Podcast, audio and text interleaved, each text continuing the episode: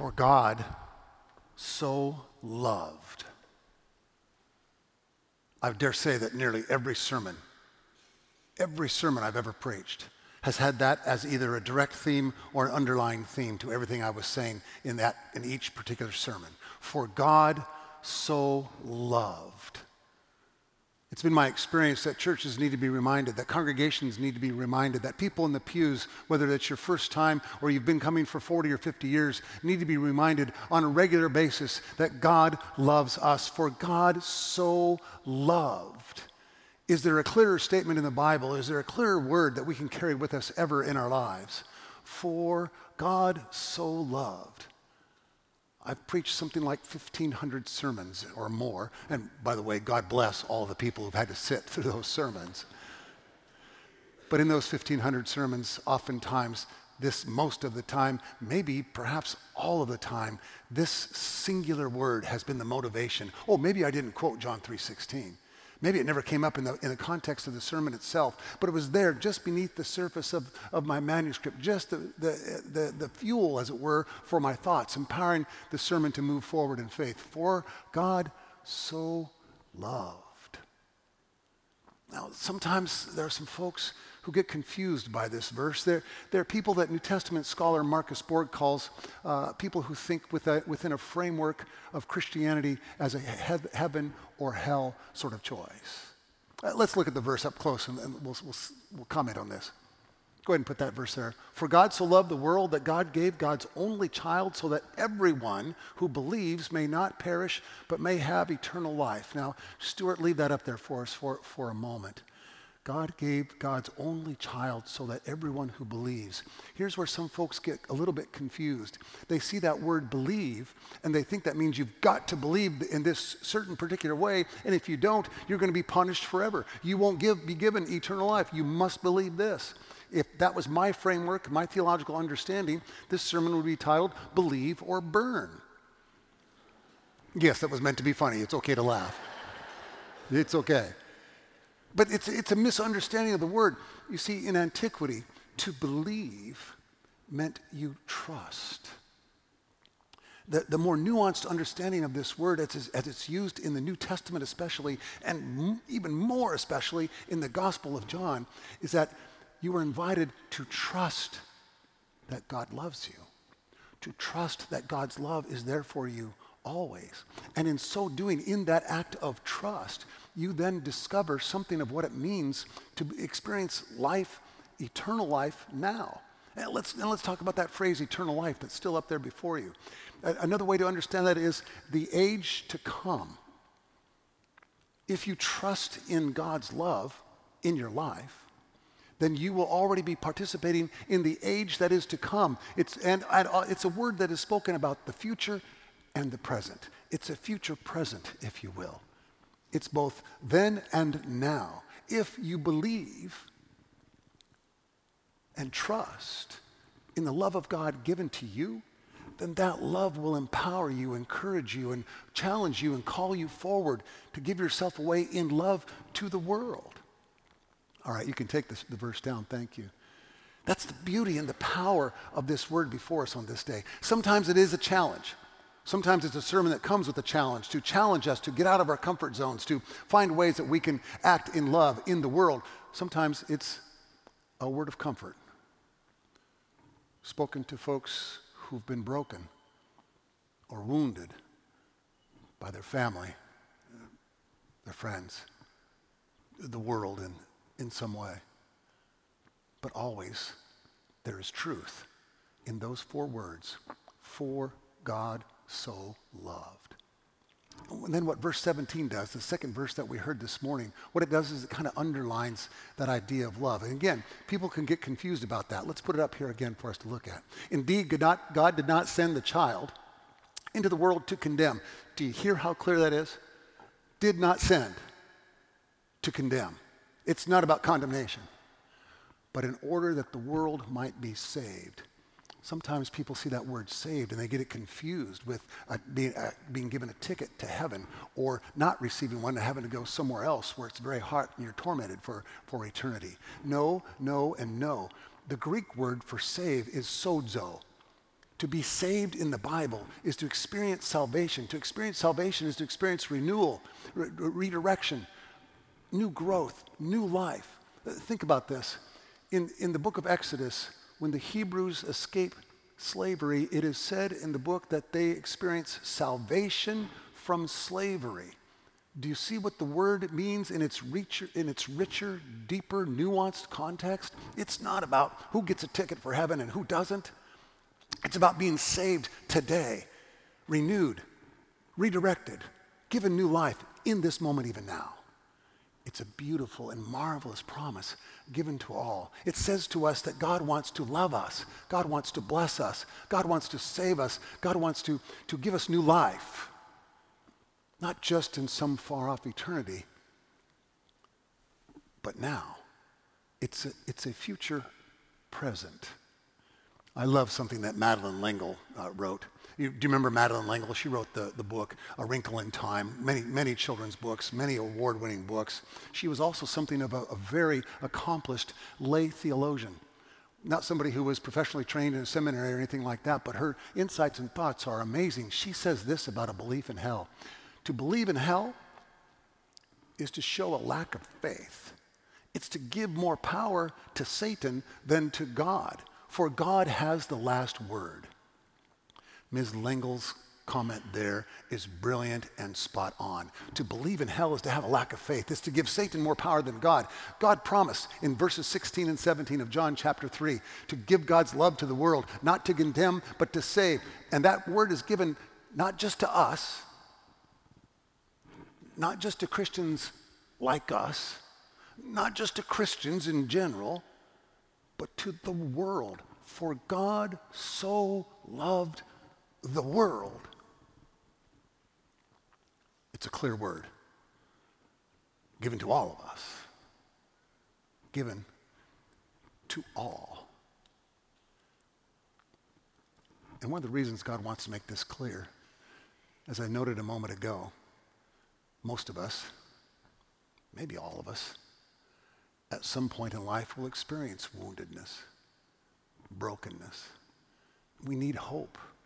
We need the hope that comes from the gift of love. George Ross was a good preacher in Akron, Ohio. I read a book about his life called, called Strong in the Broken Places, written by theologian Leonard Sweet. It's sort of a, a theological reverie uh, based on the life of, of, of Father Ross. Father Ross tells a story in In, in this book about a time he was invited to a cocktail party. By the way, just so you know, cocktail parties are dangerous spaces for preachers. Just let's just be clear about that. Inevitably, somebody after they get a couple of drinks wants to come over and, and ask me to explain the rapture and the book of Revelation and something like that. Please don't do that to me ever. Well, he's at this party and a woman comes over. She hasn't had anything to drink. She's fine. And she says, Father Ross, what should a sermon be? What should it be?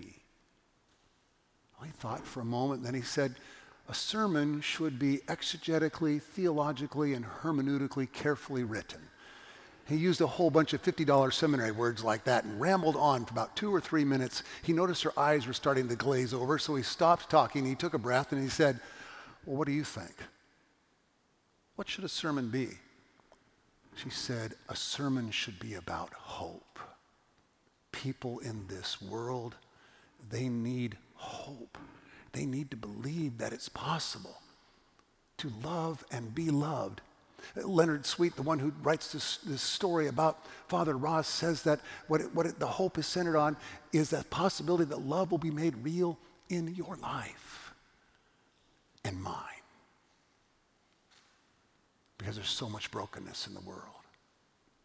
I never cease to be surprised when I see it among people in the pews, in the hallways, in offices, in coffee shops, over meals and wherever else. I run into people, God's children all over. There's so much brokenness and woundedness out there. I'll never forget a retreat I led when I was the youth director during my seminary days at Watauga Avenue Presbyterian Church in Johnson City, Tennessee. Now, the proper way to pronounce that, by the way, is Watauga Avenue Presbyterian Church. Some, somebody asked me where, I'm, where I was from, and, and they said, I, you sound like a Yankee. And somebody, before I could respond, somebody standing next to that person said, he's not a Yankee, he's from California, he's just weird. Anyway, in that little church, in about the last month of my service as the youth director with those kids, we held a retreat up in the mountains of North Carolina. Johnson City is way up in the upper east corner of, of Tennessee, about an hour's drive up to the mountains of North Carolina. Beautiful retreat center there. Our theme for the weekend was, "Created me a clean heart." You might recognize it as a, a line from Psalm fifty-one. "Created me a clean heart, O God, and renew a right spirit within me. Cast me not away from thy presence, and take not thy Holy Spirit from me. Restore unto me the joy of thy salvation, and renew a right spirit within me." As you maybe can guess, it's my favorite psalm in the entire book, even more so than Psalm twenty-three. It's a beautiful word. We use that for our theme for the weekend. We invited the kids to be open about their life experiences, what they were worried about, what they were excited about, that sort of thing. And throughout the weekend, we we talked about most every kid. I had thirty or thirty-five kids on this retreat. Just about every one spoke about how hard life was for them. And let me be clear, these were kids like kids from our, our, our church, like the kids, our young people who are going to Mexico. They're, they're from comfortable, uh, affluent families, well-educated.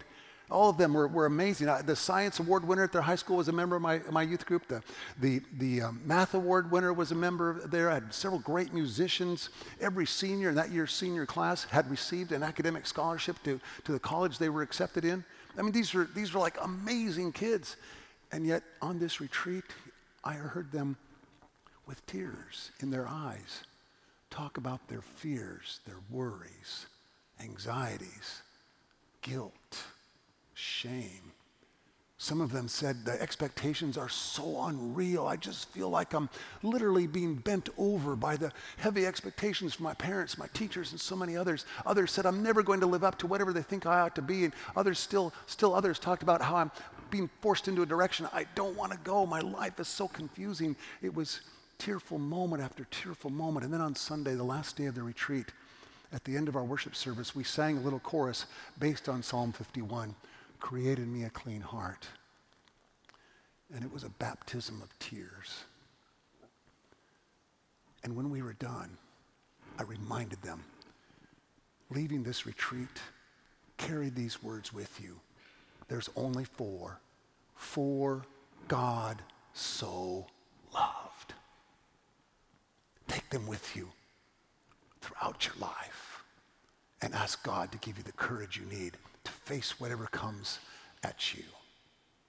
It's the great philosopher Elie Wiesel who said, a broken heart is a heart that is the most alive. A wounded faith is the faith that is strongest. You remember Ernest Hemingway's famous line, the world breaks us, everyone, and we are strongest in the broken places. Just before the verses we read today from chapter, John chapter three, verses sixteen and seventeen, we meet someone who no doubt is broken and wounded. His name is Nicodemus. He's a religious leader in Israel. He comes to Jesus at night. I'll make a comment about the nighttime in a moment. He sees in Jesus a, a, a realness, a, an authentic person. I know the word authentic is misused and sometimes overused and almost like a cliche, but it's true about Jesus. He is authentic. His, his authority comes not from his advanced degrees, not from his experience, but from the experience that he has with the people, the regular people in the streets, in the pews, like us. And Nicodemus wants a new life, a new beginning. Now, now scholars talk about why he came at night. Some think he's coming because he's afraid. After all, in John chapter two, Jesus just turned over the temples, a politically da- or the, the tables in the temple, a politically dangerous thing to do. He could be afraid for his life. That's a possibility. He also could be worried about his reputation. Jesus is a radical teacher, a new voice, causing a stir in Israel. That's maybe that it too. Also, John likes to play with images of light and dark, and so maybe that's what John is doing here, the way he tells the story. He uses those images throughout his gospel. Yes, possibly. Here's my angle. I think Nicodemus has come at night because sometimes the most important conversations we have last long into the evening, well after the sun has set. There's been a couple of times that Julie and I have had amazing conversations about uh, something we're wrestling with in our family, or some dream we have, or some new thing that might happen for us together as a couple. Those happen almost always after the sunset, long into the night. I think Nicodemus is coming to look for a new life, for a new beginning, for new hope. Now, Jesus Jesus challenges him with this new idea of being born of the Spirit, and it's all, all kind of fun and interesting and, and mysterious. And he keeps saying to him, you, you Nicodemus, you Nicodemus, please, you understand this, understand this. And then all of a sudden, the second person pronoun changes from singular, as he's talking directly to Nicodemus, to the plural. Does anyone know in English what the second person plural, pronoun plural is? Anybody know? Somebody? It's all y'all. It's all y'all. It's all y'all. I learned that in Tennessee. It's one of the things I learned there. And it actually does work quite well. Do you see what happens in the story? Jesus is no longer talking just to Nicodemus. He's talking to all y'all. He's talking to everyone. And that's why when he concludes and says, "For God so loved the world," he's not talking just to Nicodemus. He's talking to everyone. And John is now relaying that word to all of us. It's a powerful story. It happens in the night, in the dark. And let's be clear, Barbara Brown Taylor, who wrote the book, Learning How to Walk in the Dark, says that new life begins in the dark, whether it's a seed in the ground, a baby in the womb, or Jesus in the tomb. New life begins in the dark. It's a beautiful promise that no matter how dark your life might be right now, there's a possibility that new life is beginning, that something new is happening in your life. Learning to see in the dark is a blessing and a place where hope can begin. What Nicodemus discovers is that love is an action. A couple chapters later, he defends Jesus in a public trial. They're, they're, they've already convicted him without a trial at all, and he stands up and says to, to his uh, co-leaders in the religious, uh, the religious leaders in the room, "How can we convict this man? He's done nothing wrong. We haven't, we haven't done any kind of a trial." He's now in the light of day with courage leading his heart to act in the name of love in defense of his friend. Michael Curry, Bishop Michael Curry says, love is an action. It's not just the, the pounding of your heart. It's not just the warm beating of your heart, the, the little pity pat that your heart goes when you see the one you love. Love is an action. Love acts. Most oftentimes it acts on behalf of justice, on behalf of renewal, on behalf of salvation. Bishop Curry tells a story about Fannie Lou Hamer, a name I hadn't discovered until I did a little re- reading this week. She was active in the civil rights movement. She was born one of twenty children to sharecroppers. Sharecropping back in the day was a de facto form of slavery, frankly. She, she contracted polio, which caused her to, to walk with a limp her, her entire life. But despite that limp, she worked hard with the family.